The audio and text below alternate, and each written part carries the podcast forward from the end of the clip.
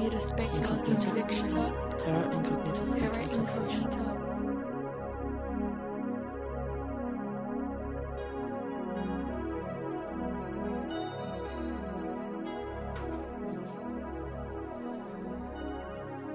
Welcome to the Terra Incognita Speculative Fiction Podcast.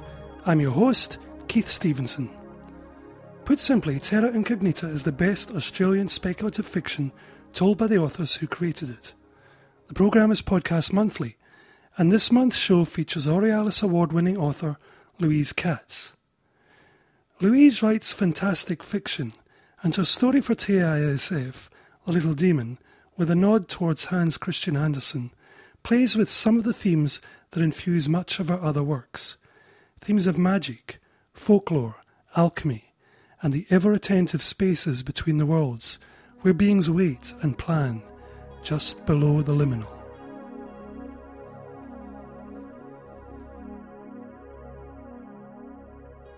Now, this world is very wide, and so is the next one, and the one after that. I cannot vouch for more, or even if there are more than three, for three are as many as I have seen. It's quite often the case that inhabitants of one domain may have heard rumour of the existence of life in other worlds, but it's only on very special occasions that direct contact between species occurs. But it does happen. In fact, it was only quite recently that it happened to a human and a demon. Demons, and angels too, live in the air, in great mansions of cumulus, and prefer to remain invisible to their neighbours. Bats, who are very sensitive beasts, are aware of them, but being blind, have never actually seen them. This doesn't bother bats, for they've never seen anything else either.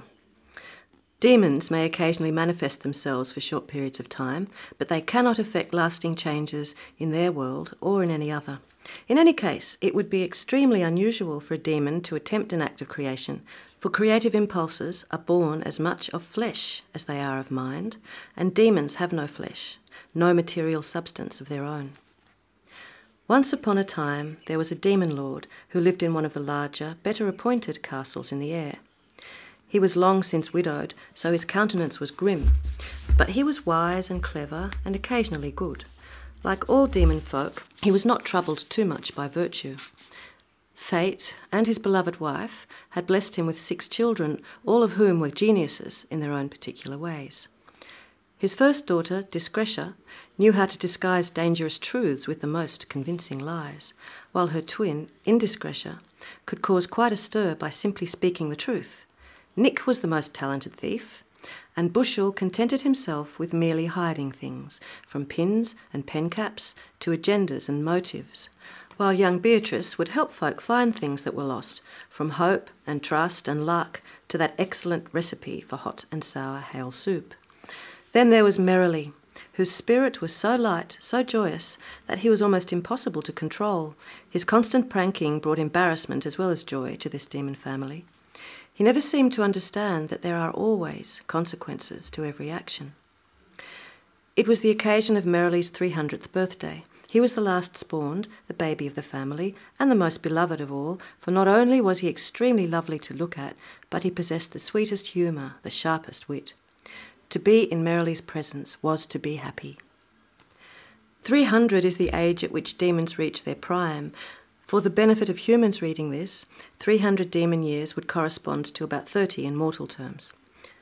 In preparation, the demons had shifted some continental plates in order to clear a space for dancing, organised a monsoon to water the garden, and detonated a few volcanic eruptions, for no party is complete without fireworks. Merrily and all his siblings and friends had a rollicking time. But now, as was the custom on 300ths, the time had come for the special coming of age experience itself. Merrily was to descend from the air to visit the mortal world where humans live. 300ths were one of the very few occasions that demons were allowed, for reasons of protocol, to materialise for the purpose of hobnobbing face to face with humans. Merrily felt some trepidation on this momentous occasion, but it was not in his nature to show it. Instead, he cracked a joke to make his excited and anxious siblings smile. As the escort party of Demon Lord and progeny made its way towards the rim of the world, Discretia took Merrily aside. Little brother, I do want you to enjoy your visit over there, but a word of caution. Keep close watch over your heart, your mind, your money, because men are a shiftier bunch of shysters than even our darling Nick. Why is that, do you think, sister mine? One theory is that all their troubles are caused by that soul thing they have. Sneaky beast soul hides itself somewhere in the conjunction between spirit and flesh. Humans are part flesh, you know. We demons are safe, since we don't have any flesh, and therefore no conjunction, but I have seen soul in action, and it's mean, baby brother. It's viral, kills them in the end, always. But in the living meantime, it fills those mortal minds with such an array of conflicting fears and doubts and yearnings, all born of dreadful desire, that they're probably the messiest conundrum in the cosmos. So take care, little Americans, okay? By now, the demons had reached the fringe of cloud that marks the beginning and the end of their world. And don't forget, Merrily, you must return at the very first sign of dawn, lest you lose yourself in the light of day, cautioned Bushel. I won't forget, replied Merrily, who by now was quivering on his hooves in anticipation of the adventure before him. And so, Beatrice banged out a few devil's tritones on the portable perplexicord, while their father, the demon lord, slammed together his most powerful pair of syllables Ha boom! And without further ceremony, Merrily was on his way. On the worst day of her life, Delia walked into purgatory. Ahmed's Dick and the Boiling Witches were playing. It was very dark in there and very loud, which was exactly what she needed. Dark to hide in, noise to kill her thoughts. She ordered a double vodka from dear old Mother Russia and drank it down quickly before going into the laundry to put on her costume and make up her face. The laundry, with its comfortable smell of washing and its pleasantly domestic sound of whirring machines, always made her feel calmer. After dressing, she sat on a basket of straw and waited for her cue. Soon she heard the witches winding down and her band winding up. After a couple of warbles, a whine, and a howl, came Ahmed's drum roll. Princess Delia shimmied through the curtains, resplendent in bangles and frills and a few gauzy bits which covered most of her, except for her dainty toes, her slender arms, and a glimpse of a little round tummy. It was at this moment that Merrily, fresh from the ether, materialized at the bar. Fortunately, all eyes were fixed on Princess Delia's garnet navel ring, so nobody noticed his eccentric mode of arrival. He staggered a bit at first, being unaccustomed to the weight of a body. Phew, he muttered to himself as he slipped onto a bar stool. This gravity deal here they have is really heavy. He ordered a Bloody Mary and turned to watch the floor show. Princess Delia stood in the centre of the large stage, then slowly turned until her slender back was towards the audience. She raised one arm in a languid salute to the band, and the guitar murmured softly to itself. She moved her body almost imperceptibly, a tiny dip of the shoulders was all at first, exposing her nape. Those few downy centimetres of woman's skin at the opening of the stylized garments implied everything else that was hidden. Hidden, but known to be there, bound up in a fabricated abstraction of gauzy folds, a disciplined container for sex. She stamped her foot, and fantasies of eastern concubines dropped away in a snow of remembered peonies. The volume of the music increased. She strutted like a flamenco dancer, inviting everyone to take her in. She began to move her arms, her hips. She danced, and her dance was unself conscious and unadulterated, despite and because of the pornographic stares of the audience. I am the procurer's confection, sang the lissom arms, the hips, her lips, carelessly. Her dance was style. It described what she was in purest terms, and she didn't care, for her dance was an animal's dance. The soul that animates doesn't trouble itself with the impression it makes. She danced her dance that was banal and cruel and coarse and magnificent. Oh, by all things diabolic and all things angelic, thought merrily. How lovely she is! How completely miraculous! Nothing had prepared him for the sight of a human abandoning itself to sensation.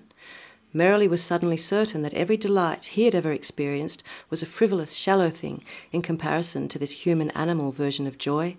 He was thrilled and shocked to the very core of his ethereal being. Princess Delia's Eastern Western flamenco belly dance ended abruptly. It seemed that someone had flicked the off switch on the light which had energized her.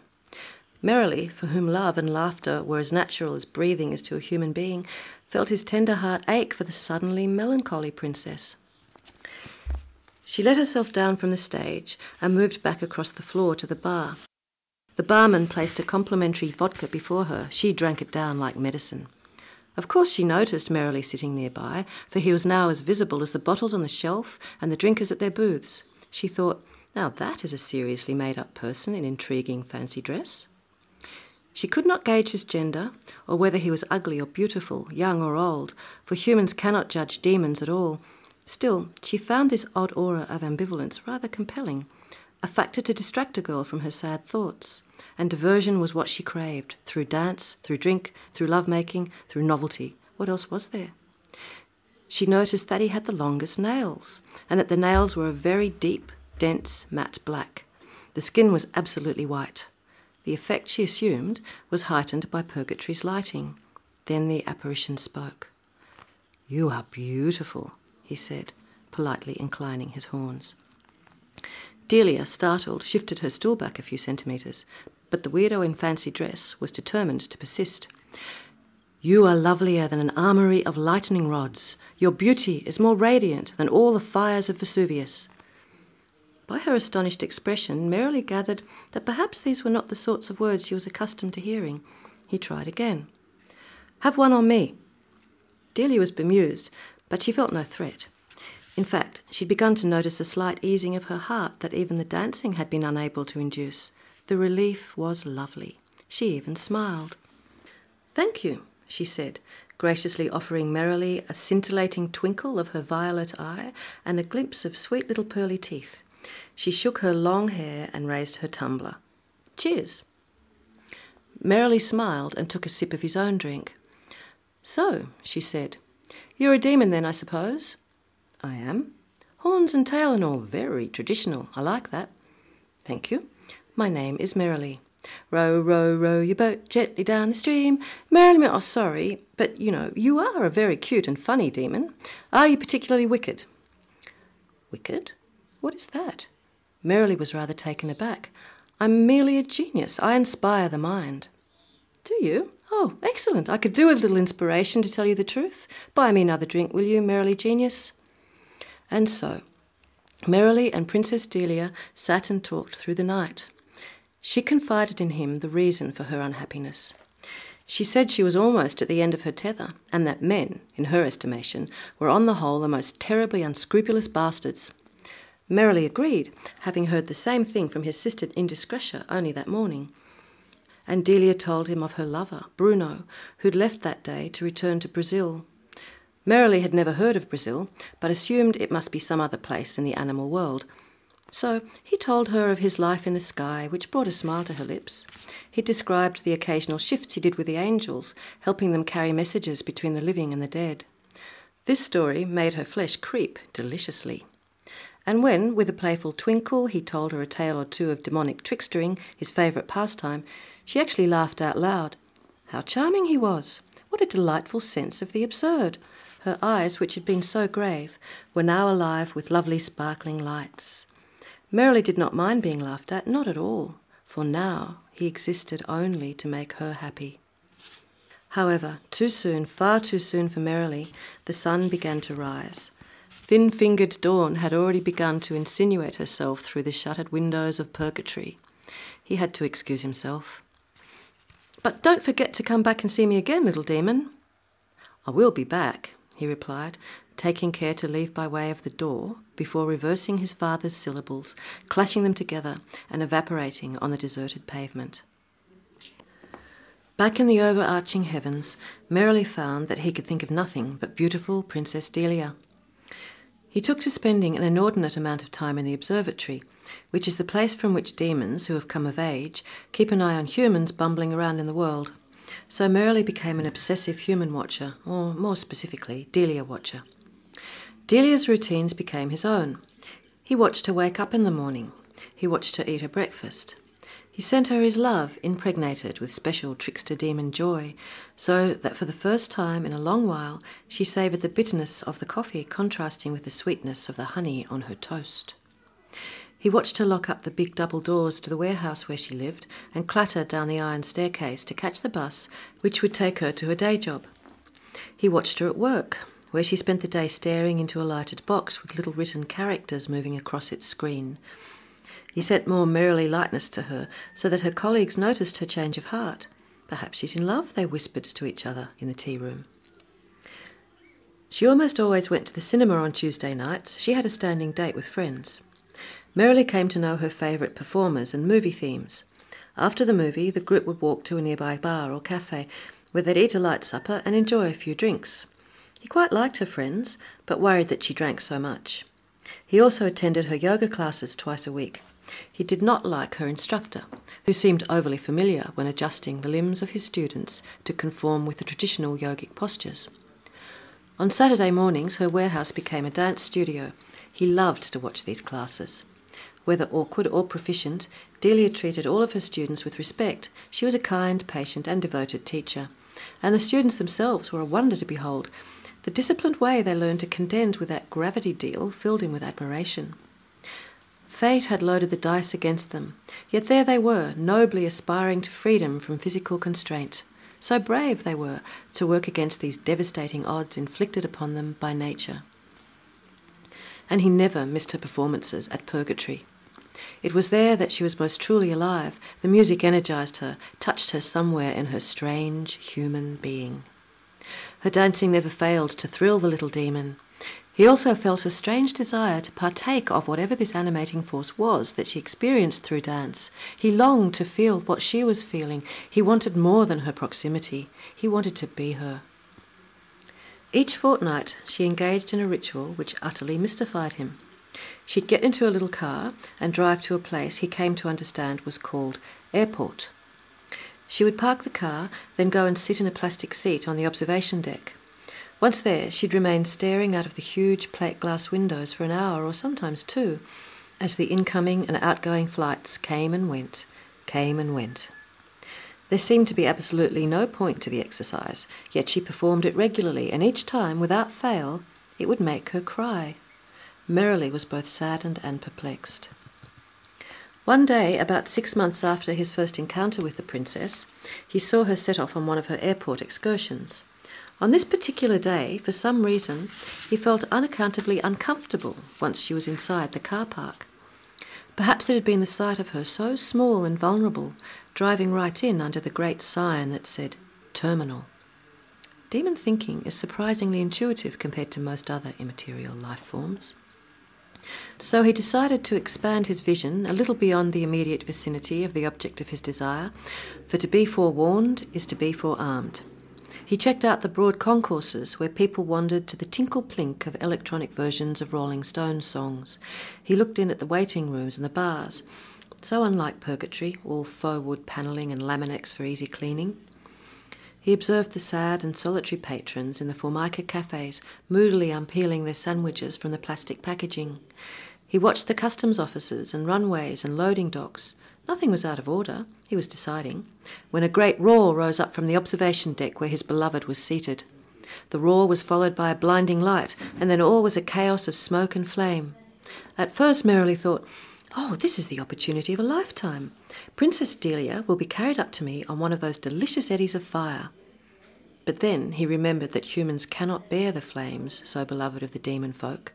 Their mortal flesh dissolves in its embrace, and so merrily, with a fine disregard for every demon rule that was ever written, leapt through a hole in the ether and plunged towards the earth.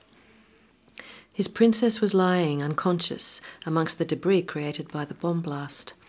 Of course, nobody could discern a demon amongst the licking flames and boiling clouds of smoke, for these are the basic elements of which demons themselves are composed.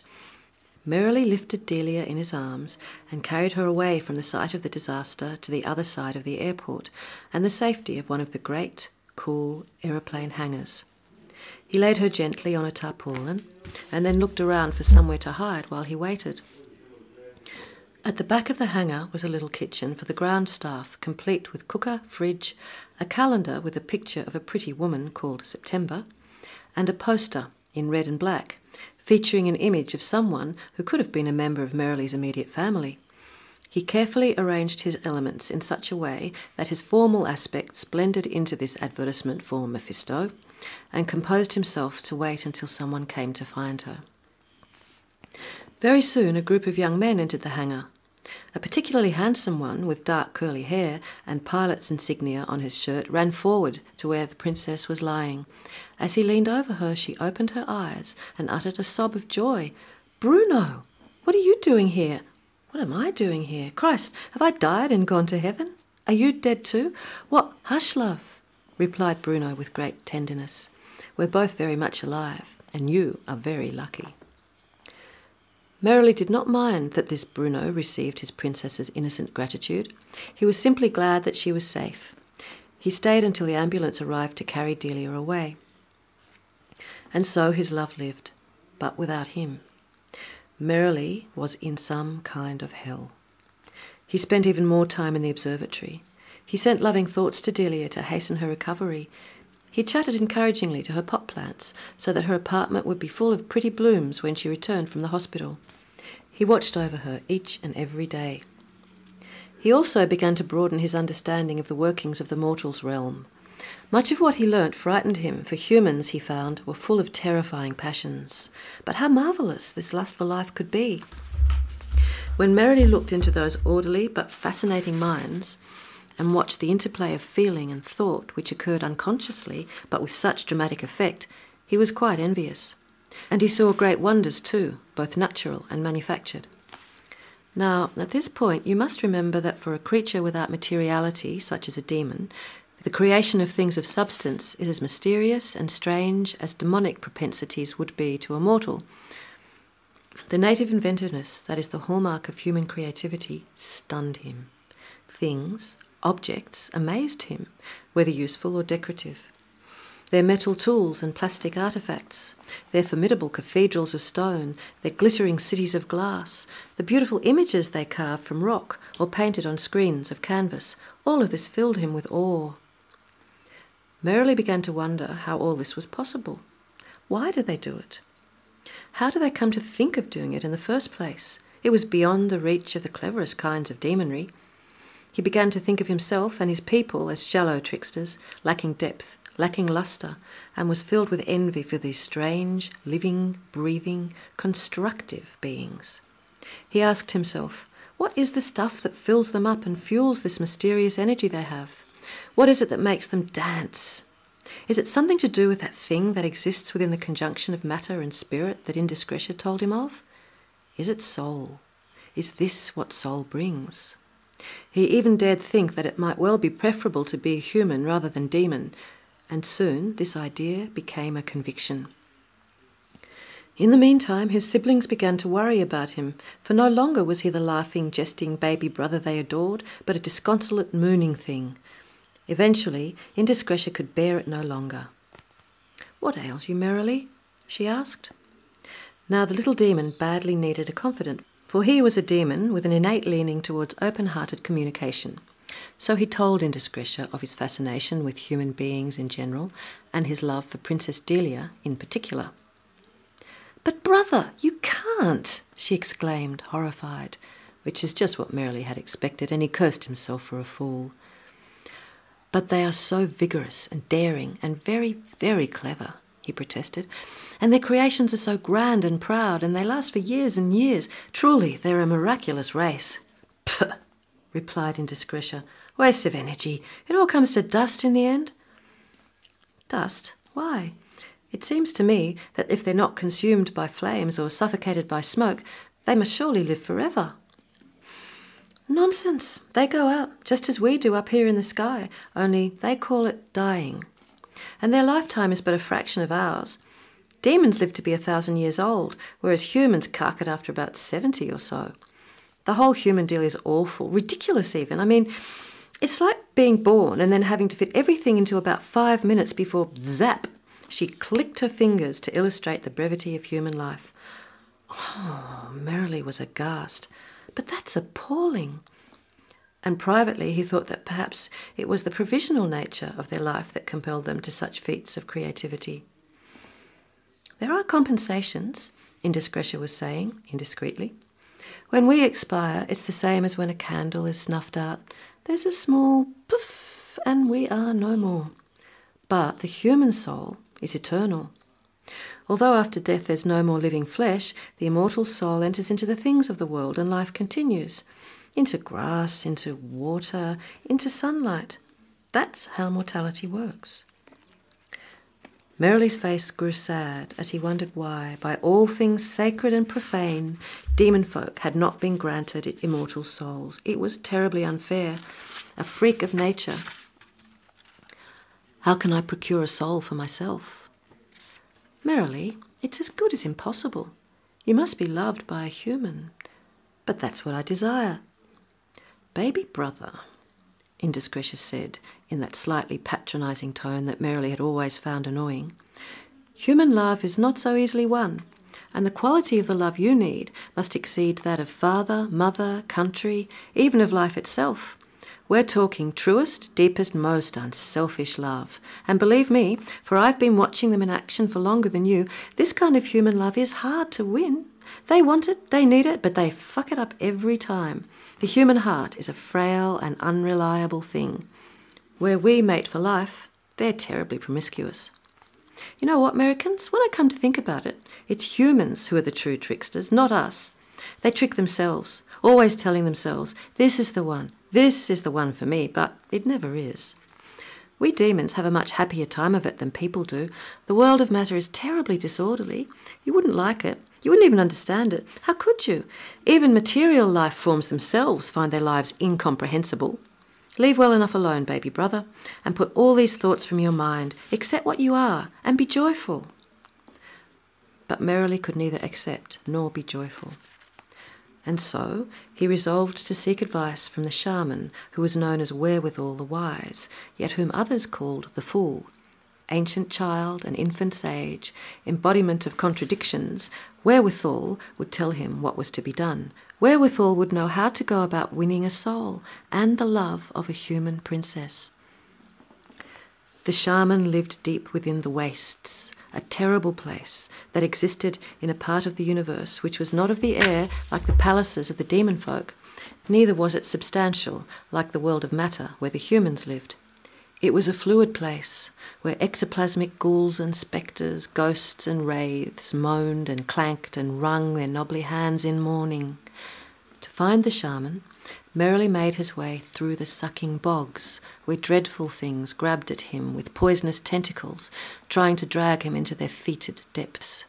On he went, braving the briny wakes of loathe, the tracts of tumour, the pools of pox, and on and on until at last he passed through the gates of gore and into the safe haven of wherewithal.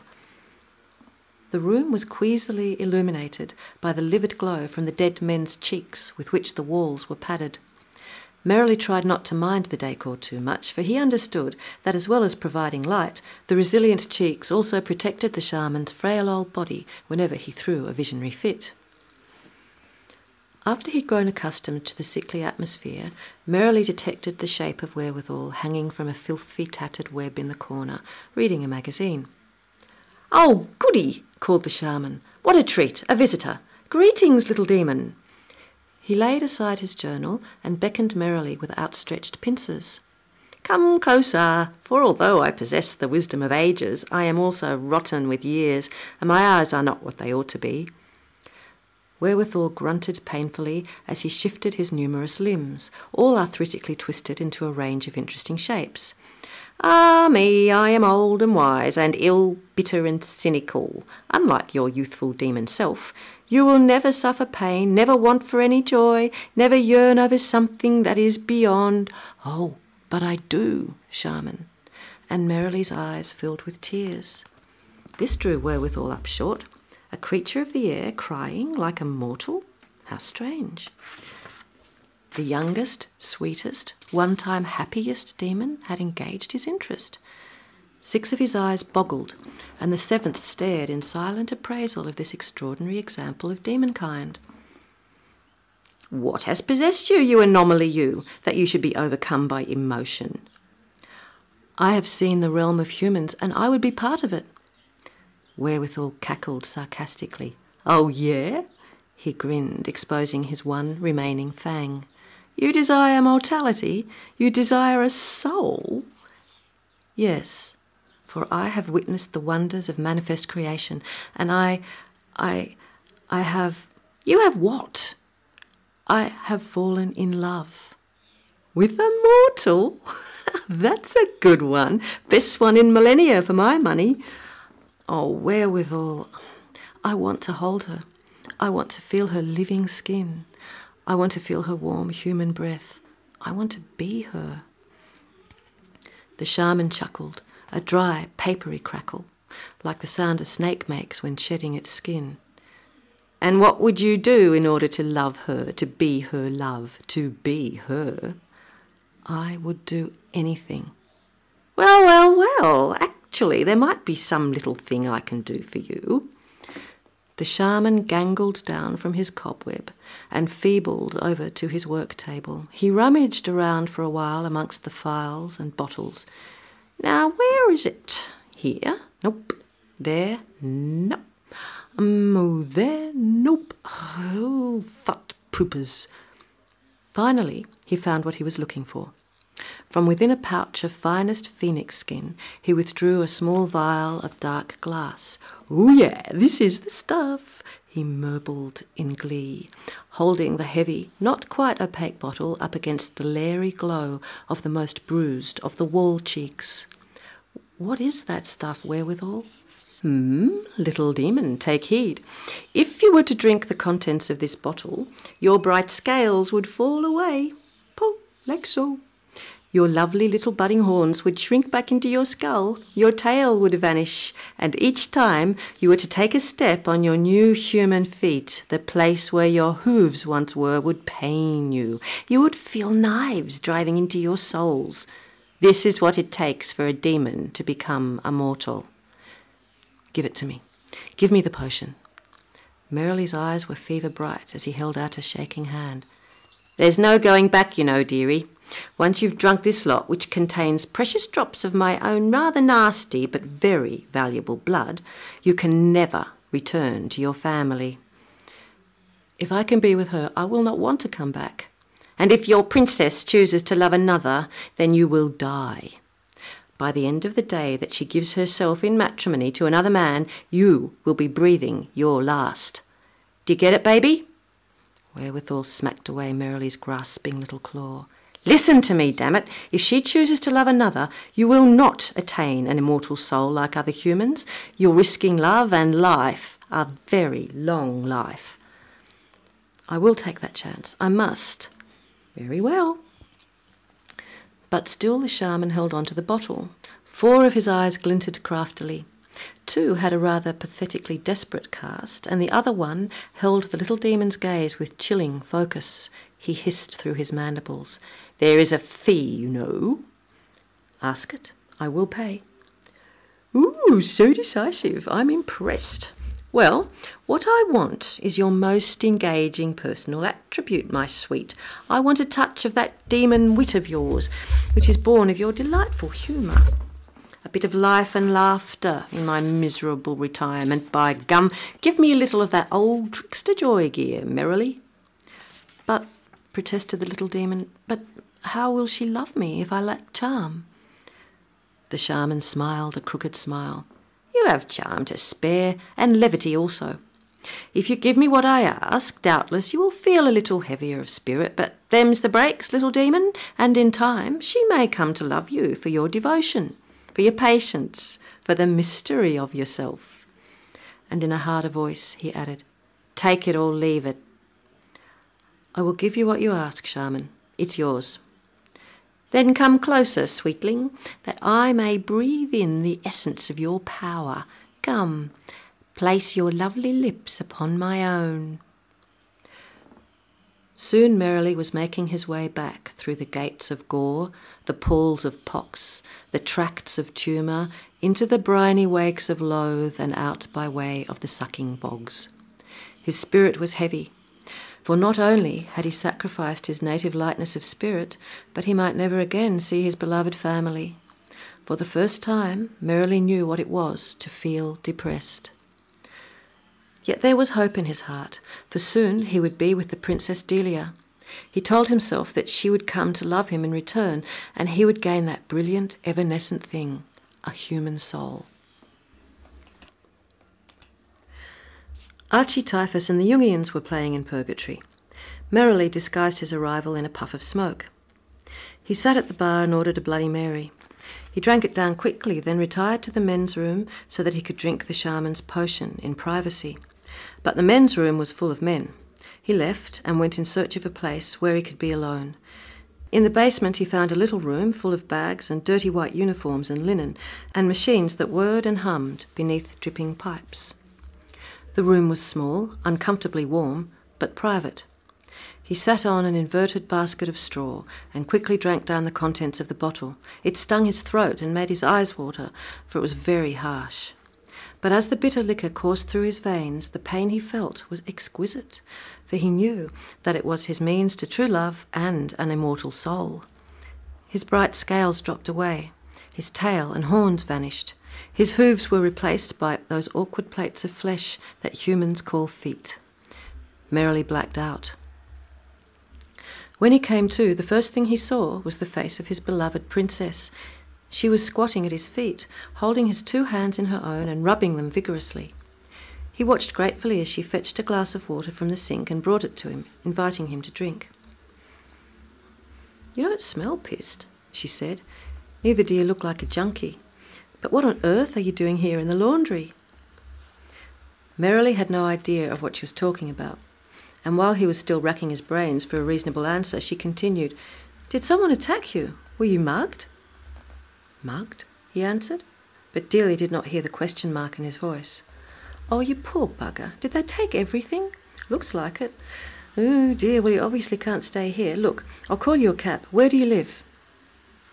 But Merrily had no home, so he could only look sadly at his feet, which he noticed were naked, as was the rest of him, except for a sheet that the dear princess must have wrapped around his body while he was still unconscious. She helped him to his feet, and he was very shaky. He took a step, and, as wherewithal had warned, the pain was terrible. He cried out against it, and as he did, vowed never to do it again, never to show weakness again. God, kiddo, naked and unconscious in the laundry, and what have they done to your feet? I can hardly turn you out into the street alone. She paused thoughtfully, drawing her brows together. You'll just have to come home with me, but just don't go getting any ideas, okay? And so it came to pass that Merrily the ex demon was installed in Delia's warehouse. In the morning, she asked him a lot more questions, fundamental things like address, age, occupation, Merrily supposed it must be simple enough stuff, but he could not answer. Delia decided that he was suffering from a condition she called amnesia, brought on by the shock of the attack. As this seemed to do as an explanation, Merrily left it at that. In his confusion during her interrogation, he even mispronounced his own name, so from that time on, to Delia he was Mel. There was little magic in that syllable, Merrily felt, but it would do. Delia helped him to find work. On weeknights, he washed dishes in Purgatory's kitchen, and on Saturdays, he helped behind the bar at happy hour. This was a great trial for him, because to be on his feet all evening was excruciating agony.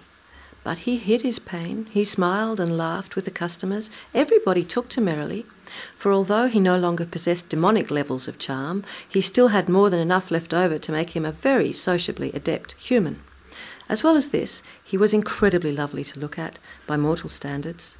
His dark lashes framed eyes that in some lights were a lovely, warm, lustrous golden brown, and in others amber, like a cat's. His lips were ruddy and plump and curved like Cupid's. His cheekbones were high and prominent, lending a certain dignified austerity to a face that otherwise might have been just a little too pretty.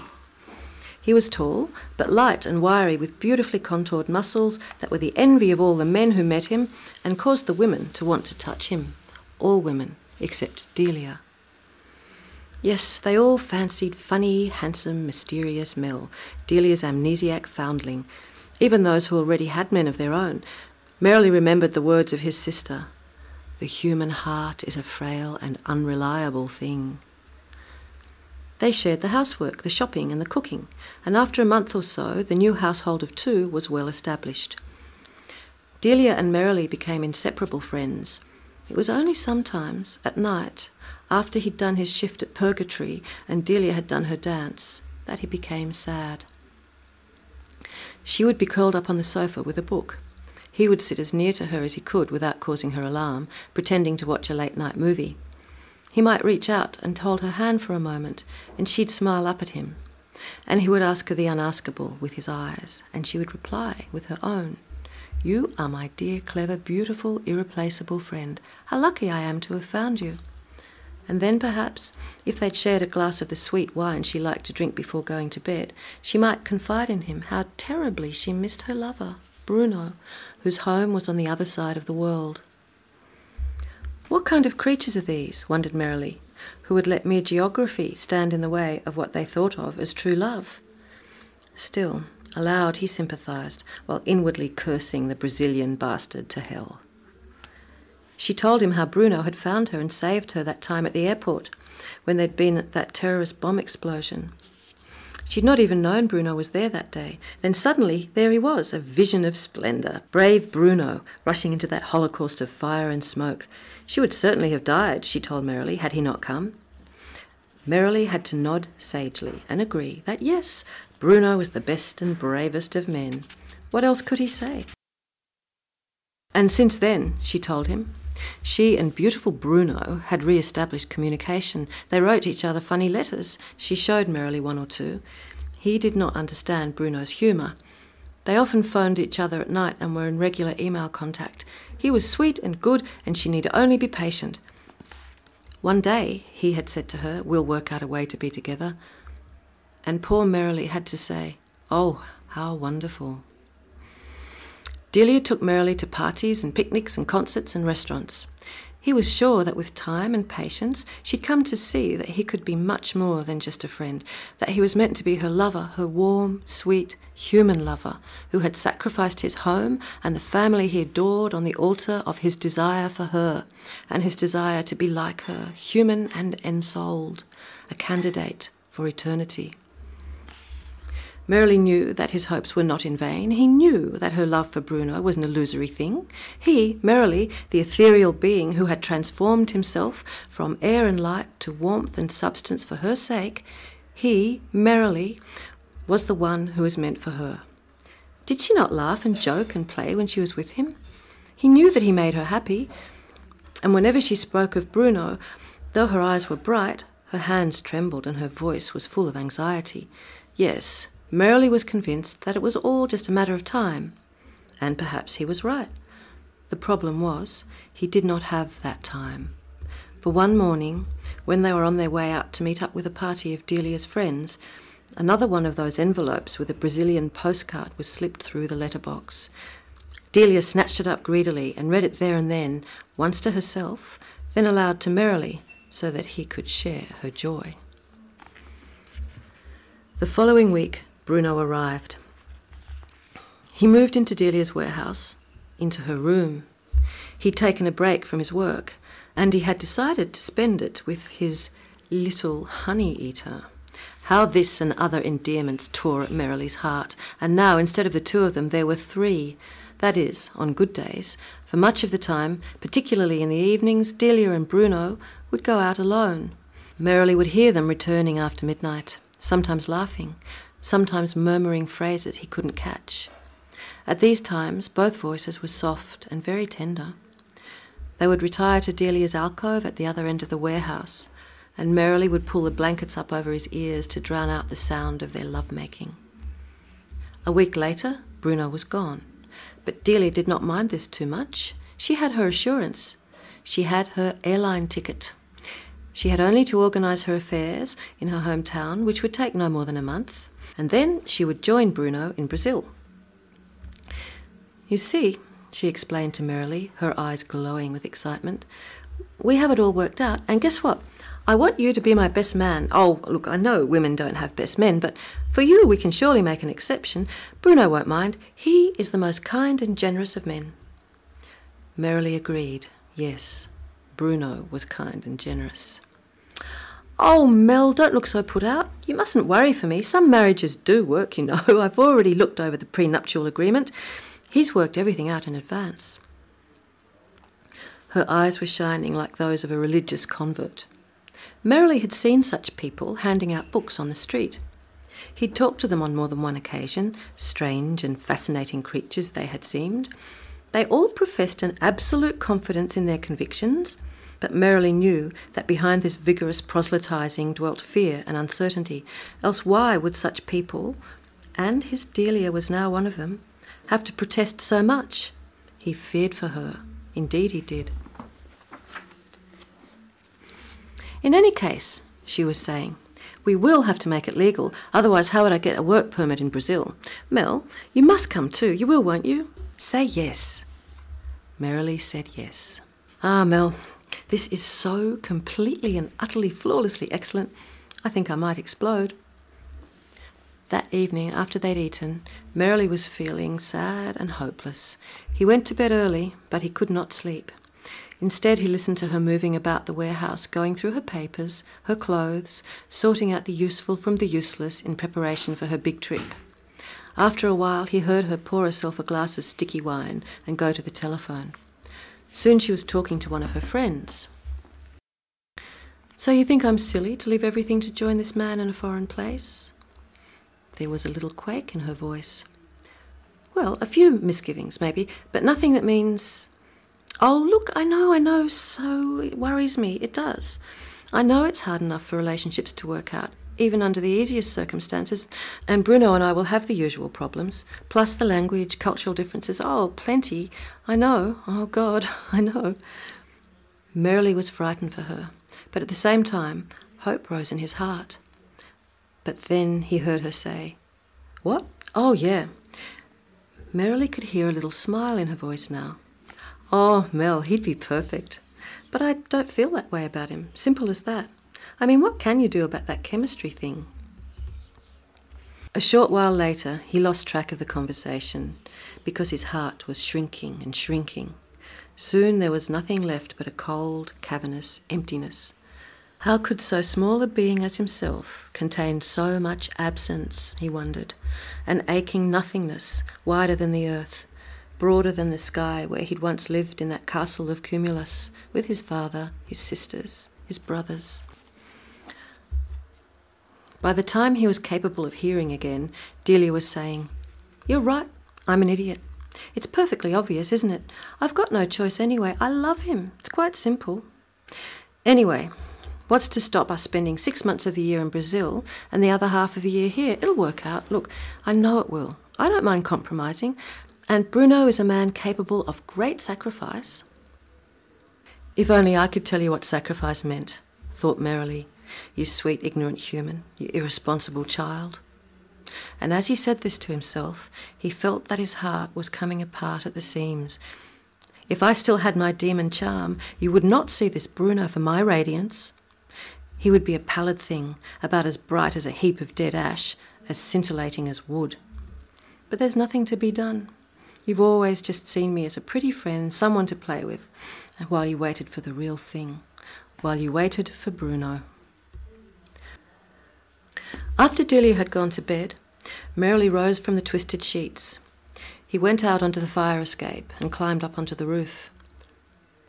And all that she said to her friend on the phone is right, he said aloud. I am not the man Bruno is. I'm not a man at all, and now I never can be. I will never have her love, and soon, very soon, I will die. And when I die, it will be as though I never existed, for I have not earned myself a soul. A cloud passed over the face of the moon, a great cloud whose edges glowed like molten steel, and obscured from mortal eyes, from within this gloomy camouflage, he could just make out the stricken faces of his brothers and sisters, Bushel and Nick, Beatrice, Discretia, and Indiscretia, they gazed down upon him in appalled sadness. Oh, merrily, they sighed together. What you have done cannot be undone, and we're so very sad and so sorry. Oh, baby brother, there's no help for you at all. And their tears bathed the city in a warm rain, and their grief was heard in the wind. And then they were gone, leaving merrily to weep alone on the roof above the great city in the dark night. On the departure date, Merrily and Delia took a taxi to the airport. She didn't notice his melancholy, for she could only look ahead. The sad boy who sat next to her on the flight to South America was part of the present, and the present was simply something to be endured while her heart looked forward in joyful anticipation of her glorious future. As far as Merrily could tell, the city they came to was a city like the one they had left. It was bigger and louder, and there were certainly more people, but it was just another town. Merrily wondered what it was that had so captivated him about the mortal world and the works of humankind for nothing moved him now. The band played beneath a magnificent canopy of red and gold and blue. There were dancers too, people of different colours wearing gold tunics and silver sandals, their hair set about with brilliant little birds and every kind of jewel. But none was so lovely as the dancing girl, Princess Delia, on the night he had first fallen in love with her, or on this day, the day of her wedding. Her mass of black hair was arranged like that of a medieval lady. She was wearing a high waisted dress of creamy lace with long, close fitting sleeves.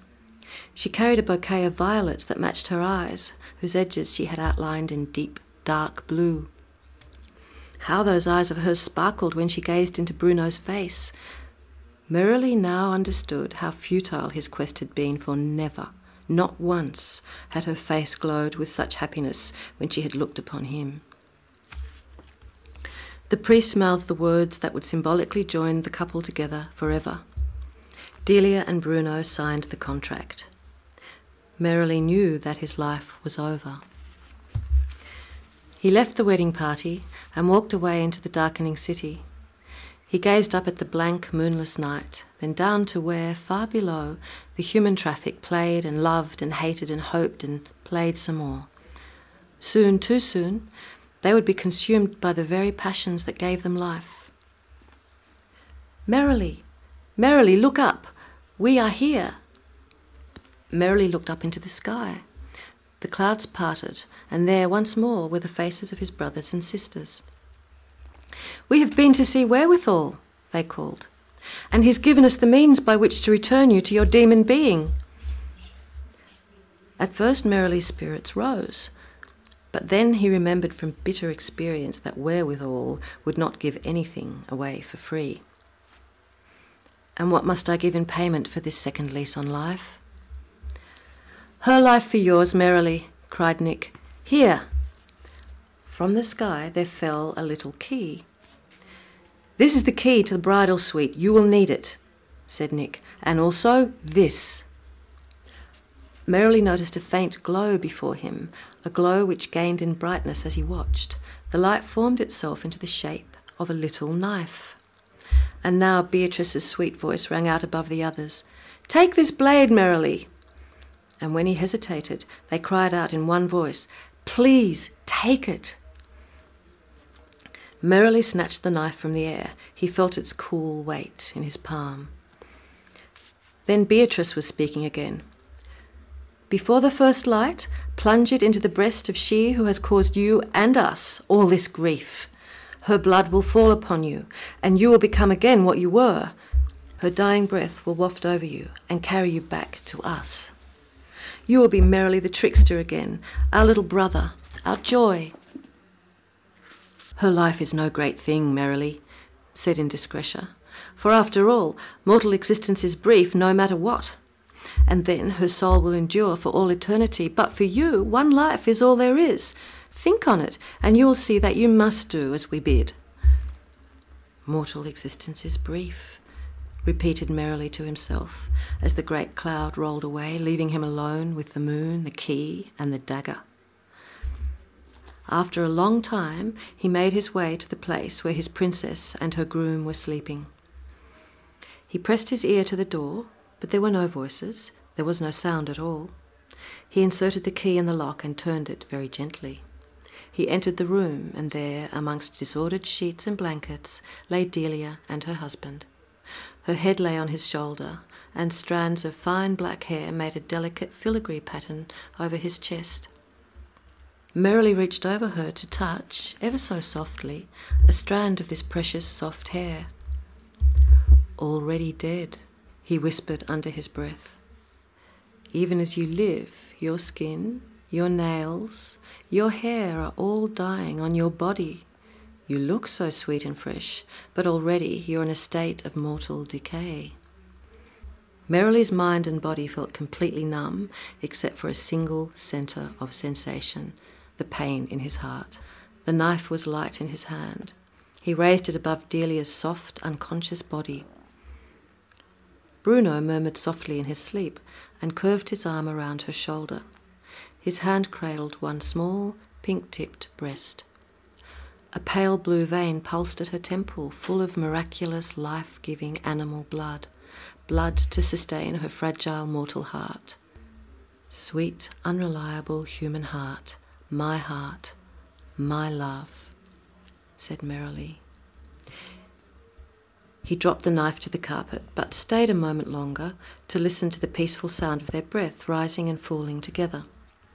Then he crept away and out into the grey dawn, which was already softening the black edges of the night. He knew that soon he would be gazing upon the last sunrise he would ever see. And as he thought this thought, he felt the first deadly breath of dawn upon his brow. The touch was gentle, it did not hurt him at all, he felt his body as a fragile mass of loosely woven fibres which were softly but very surely unravelling. Softly and surely, Merrily's flesh and the bones of his body were dissolving. His brothers and sisters felt a light go out in their world when Merrily died, and the heavens became dark, and the rain that was their tears fell upon the earth. When Merrily died, the shaman felt the flame that had invested him with new vigour flicker and depart. His husk of a body hung on its tattered web as it had done before, and he cursed the stubbornness of the little demon. He cursed the waste. But when Merrily died, the energy that was his being did not dissolve into nothingness. It had to go somewhere. Merrily was no longer a thing of flesh in human form, nor was he the entity of spirit matter that he had been. He was something in between the two, something for which there is no name, Yet this nameless, weightless thing, this almost nothing, was something, for nothing that has ever existed in any world can ever truly cease to be. Somewhere in a large Brazilian town, the day dawned clear and bright upon an empty, rain wet street. The source of brightness that had once been merrily attached itself to a beam of light which, after a little time, penetrated the drawn curtains of the room where Delia and Bruno slept. The lovers lay within a cocoon of warmth and light. When Merrily died, Delia and Bruno awoke to a transformed world where there was no more uncertainty, no more anxiety about their future. When Delia looked into her lover's face, she knew that any fear, any last nagging residue of doubt had vanished. At last, as a being lighter than light itself, Merrily had found his way into his princess's heart. At last, Merrily was his own love, and he stayed there at the centre of her mortal being, investing every day of the life she lived with her husband with the purest joy and the most constant love that is possible for an unreliable human heart to feel.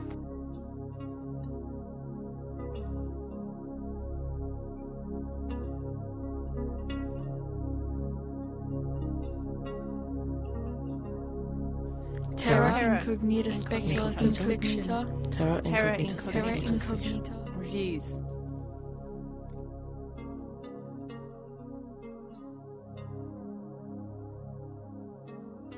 This month's review book is Star Wars The Force Unleashed by Sean Williams, published by Titan Books. Unless you've been living in a galaxy far, far away, you'll be more than passingly familiar with the Star Wars saga.